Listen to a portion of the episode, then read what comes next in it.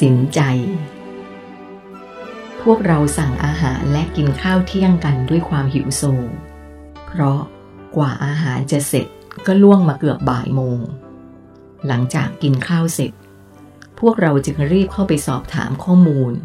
ที่ศูนย์บริการนักท่องเที่ยวทันที แล้วเราก็พบว่า ที่ที่ผมต้องการจะไปนั้น ต้องเดินเท้าขึ้นเขาไปอีกประมาณ 4-5 ชั่วโมง ถ้าจะขึ้นตอนนี้ เวลาจะไม่พอสำหรับขากลับ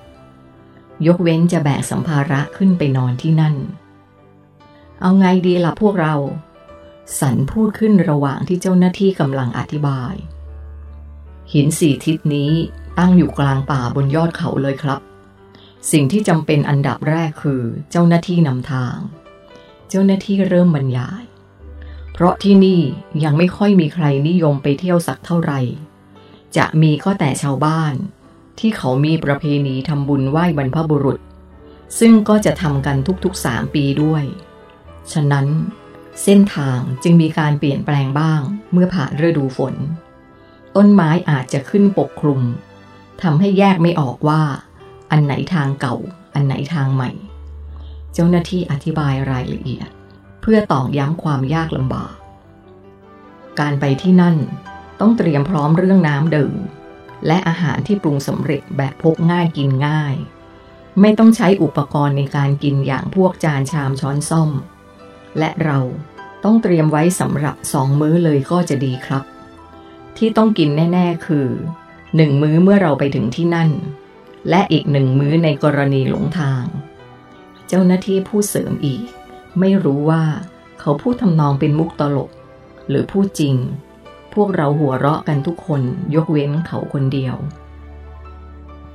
ถ้าให้ผมแนะนำนะครับ วันนี้เที่ยวชมบริเวณรอบๆ อุทยานนี้ก่อน ตะเตรียมอาหารน้ำดื่ม และอุปกรณ์ที่คิดว่าจำเป็นให้พร้อม นอนพักผ่อนเอาแรงให้เต็มที่ แล้วพรุ่งนี้ค่อยเดินทางกันตั้งแต่เช้าครับ เจ้าหน้าที่วางแผนให้พวกเราเสร็จสับเฮ้ย เดี๋ยวนะพวกเรา ถ้ามันยากขนาดนั้น เราไม่ต้องไปก็ได้ไหม เสียงของโอ๊ตปรามขึ้น เพื่อดึงให้ทุกคนกลับมาคิดทบทวน ก่อนที่จะเผลอตอบรับทุกอย่างที่เจ้าหน้าที่เสนอ ฉันดูจากรูปแล้ว ไอ้เจ้าหินสี่ก้อนนี้ก็ไม่เห็นจะสวยเลย ฉันว่าไม่คุ้มหรอก โอ๊ตเพิ่มความเห็นที่ทำให้ทุกคนสามารถคล้อยตามได้ทันที รวมทั้งผมด้วยผมและโอ๊ตชอบท่องเที่ยว เราเที่ยวกันตั้งแต่เข้ามาทำงานด้วยกันใหม่ๆ สไตล์การท่องเที่ยวของผมกับโอ๊ตนั้น ค่อนข้างแตกต่างกัน โอ๊ตจะชอบเที่ยวในแหล่งท่องเที่ยวยอดนิยม เขาจะภาคภูมิใจมาก ถ้าเขาได้ไปถ่ายรูปในมุมเดียวกันกับที่บล็อกเกอร์ หรือดาราเคยไปถ่ายไว้ และการนำภาพเหล่านั้นมาโพสต์ลงใน Facebook และ IG เป็นภารกิจสำคัญที่ต้องทำให้สำเร็จให้ได้ โอ๊ตจะชอบให้ผมไปกับเขา เพราะผมจะได้ถ่ายรูปให้ ส่วนรถนิยมการท่องเที่ยวของผมนั้น ผมก็ไม่สามารถสรุปตัวเองได้เหมือนกันว่าเป็นแบบไหน จะบอกว่าผมชอบการผจญภัยก็ไม่ใช่ แต่เท่าที่ประเมินตัวเอง ผมจะชอบอะไรที่มีเรื่องราว มีประวัติศาสตร์ทำให้ต้องสืบค้น รวมทั้งชอบไปเยือนสถานที่ที่มันพิกลพิกล หรือผิดปกติวิสัย อย่างเช่นที่ที่ผมกำลังจะไปแห่งนี้ ผมก็ไม่รู้เหมือนกันว่าทำไมผมถึงอยากไปที่นี่ แต่ความรู้สึกข้างในตัวผม มันเร้าให้ไป อาจจะเป็นเพราะผมชอบอ่านหนังสือการ์ตูนเกี่ยวกับเรื่องลึกลับ ฟาโรอียิปต์โบราณ หรือพวกขุมทรัพย์สุดขอบฟ้าอะไรทำนองนั้นมากไปก็ได้ เดี๋ยวนะครับพี่ พวกผมขอปรึกษากันแป๊บนะครับ โอ๊ตรีบบอกพี่เจ้าหน้าที่ เพราะถ้าเราจะไปตามแผนของเขา เราต้องจองตัวเจ้าหน้าที่ไว้หนึ่งคนเพื่อนำทาง เกตเอาไง สันถามเกตงานนี้คนที่จะลำบากที่สุดคงเป็นเกตเพราะเป็นผู้หญิงคนเดียว จริง ๆ เกตก็กลัวเหนื่อยอยู่นะ แต่ว่าเรามาถึงที่นี่แล้ว ไม่รู้เมื่อไหร่เราจะได้มาอีก อาจจะเป็นครั้งเดียวในชีวิตเลยก็ได้ ถ้าเราไม่ไปก็ดูเหมือนไม่คุ้มค่าที่เราอุตส่าห์ดันด้นขับรถมาไหม เกดแสดงความเห็น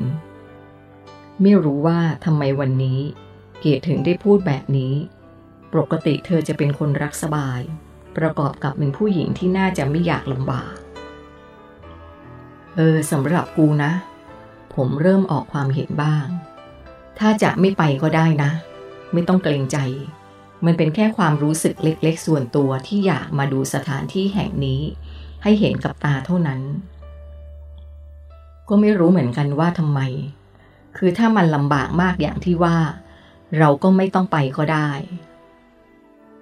แต่ถ้าถามว่ายังอยากไปอยู่ไหมคำตอบคืออยากไปอยู่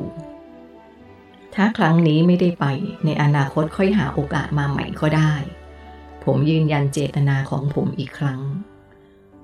ถ้าอย่างนั้นก็ไปกันครั้งนี้แหละ สันพูด เกดว่ามันก็น่าสนุกนะ นึกถึงตอนมหาลัย ที่เกดกับเพื่อนๆไปปีนภูกระดึงด้วยกัน ถึงแม้ว่ามันจะยากลำบากและเหนื่อยโคตรๆแต่รู้ไหม พวกเรารู้สึกดีและสนุกทุกครั้ง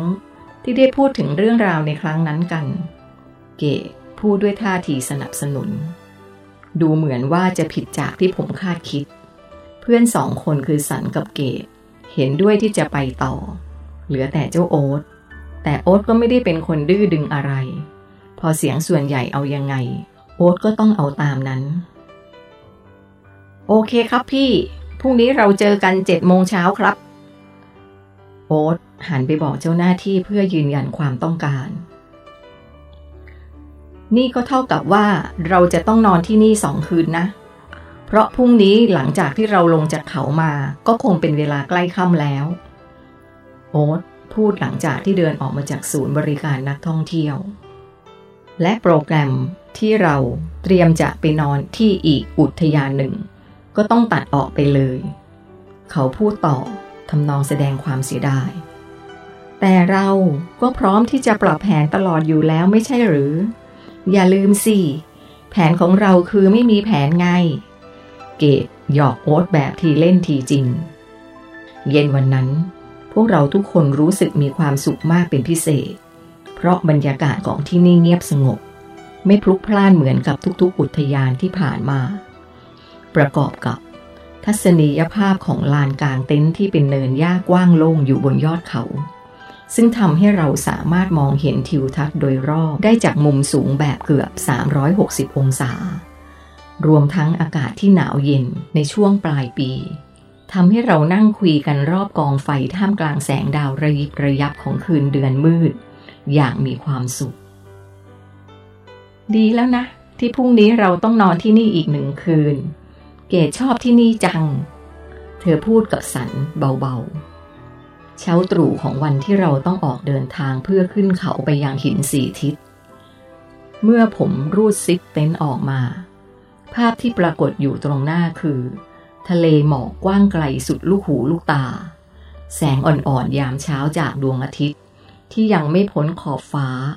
ฉาบทาด้านบนของเมฆฝอย จนกลายเป็นสีชมพูเรื่อๆทะเลหมอกนี้สามารถมองได้เกือบรอบทิศ เหมือนเรากำลังยืนอยู่บนสวงสวรรค์ เพราะมันเห็นเป็นสีขาวโพลน คล้ายกับเรากำลังอยู่บนก้อนเมฆอากาศในเช้าวันนี้ค่อนข้างหนาวจัด เจ้าหน้าที่บอกว่า อุณหภูมิประมาณ 8 องศาเซลเซียส เวลาที่เราพูดคุยกัน ความร้อนจากลมปากจึงกลายเป็นไอ คล้ายกับเราพ่นควันได้ หลังจากเราตื่นกันได้ประมาณ 20 นาที ทุกคนก็มานั่งพร้อมกันที่โต๊ะอาหารในร้านค้าสวัสดิการ เราสั่งอาหารกล่อง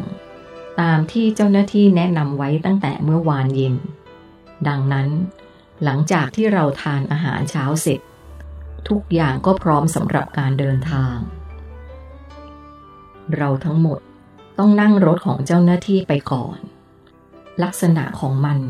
เป็นรถกระบะ four wheel drive แบบตอนเดียวเหมือนรถส่งของ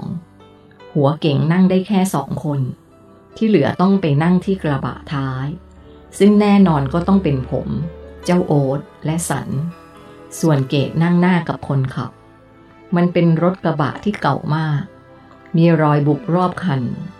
โดยเฉพาะภายในของกระบะ เรียกว่าไม่มีตรงไหนเลยที่ไม่บุก ดินที่เกาะอยู่ตามซอกตามมุมต่างๆ ดูคล้ายกับว่า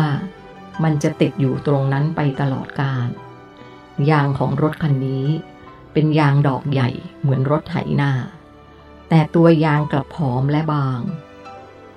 ล้อก็เป็นกระทะเหล็กแบบที่เป็นรูเยอะๆ ผมเดาไม่ออกเลยว่า กระทะล้อนี้เคยเป็นสีอะไรมาก่อน ระหว่างที่รถคันนี้เคลื่อนที่ไป มันจะมีเสียงดังออกมาจากทุกๆจุด นับตั้งแต่เสียงเครื่องยนต์ดีเซลที่ดังตักๆผสมกับเสียงสายพาน และอะไรต่อมีอะไรที่อยู่ในห้องเครื่อง เสียงท่อไอเสียที่ดูเหมือนว่า ไม่ได้คำนึงถึงเรื่องการลดมลภาวะ หรือการรักษาสิ่งแวดล้อมใด ๆ ทั้งสิ้น เพราะที่กรองเสียงหรือหม้อดักไอเสียนั้นไม่มีสักอย่าง เสียงดังคลืดคลืดเวลาที่ล้อหมุน เสียงออดออดแอดแอด ตั้งแต่กระโปรงหน้าจนถึงฝากระบะท้าย มีเสียงปึกปึกที่ประตูทั้งสองข้าง คล้ายว่ามันจะหลุดออกมาได้ และก็มีเสียงดังโครบคราม สนั่นหวั่นไหว เมื่อรถวิ่งผ่านทางที่เป็นหลุมเป็นบ่อ โดยพี่เจ้าหน้าที่บอกว่ามันเป็นเสียงกล่องเครื่องมือกับแม่แรงที่อยู่หลังบาะเขาไม่ได้ล็อกมันไว้ รถคันนี้ดังทุกอย่างยกเว้นแตรกับวิทยุ เสียงพี่เจ้าหน้าที่ตะโกนบอกพวกเราจากหน้าต่างทำนองพูดเป็นมุกตลก เรานั่งรถจากที่ทำการอุทยานมาได้สักพัก ก็มาหยุดอยังที่จอดรถ ซึ่งที่จริงมันเป็นเพียงแค่ไหลทางที่มีพื้นดินเรียบๆเล็กๆ ขนาดพอจะจอดได้เท่านั้น เอาละ เราต้องเดินจากตรงนี้แหละ เสียงเจ้าหน้าที่พูดขึ้นพร้อมดับเครื่องยนต์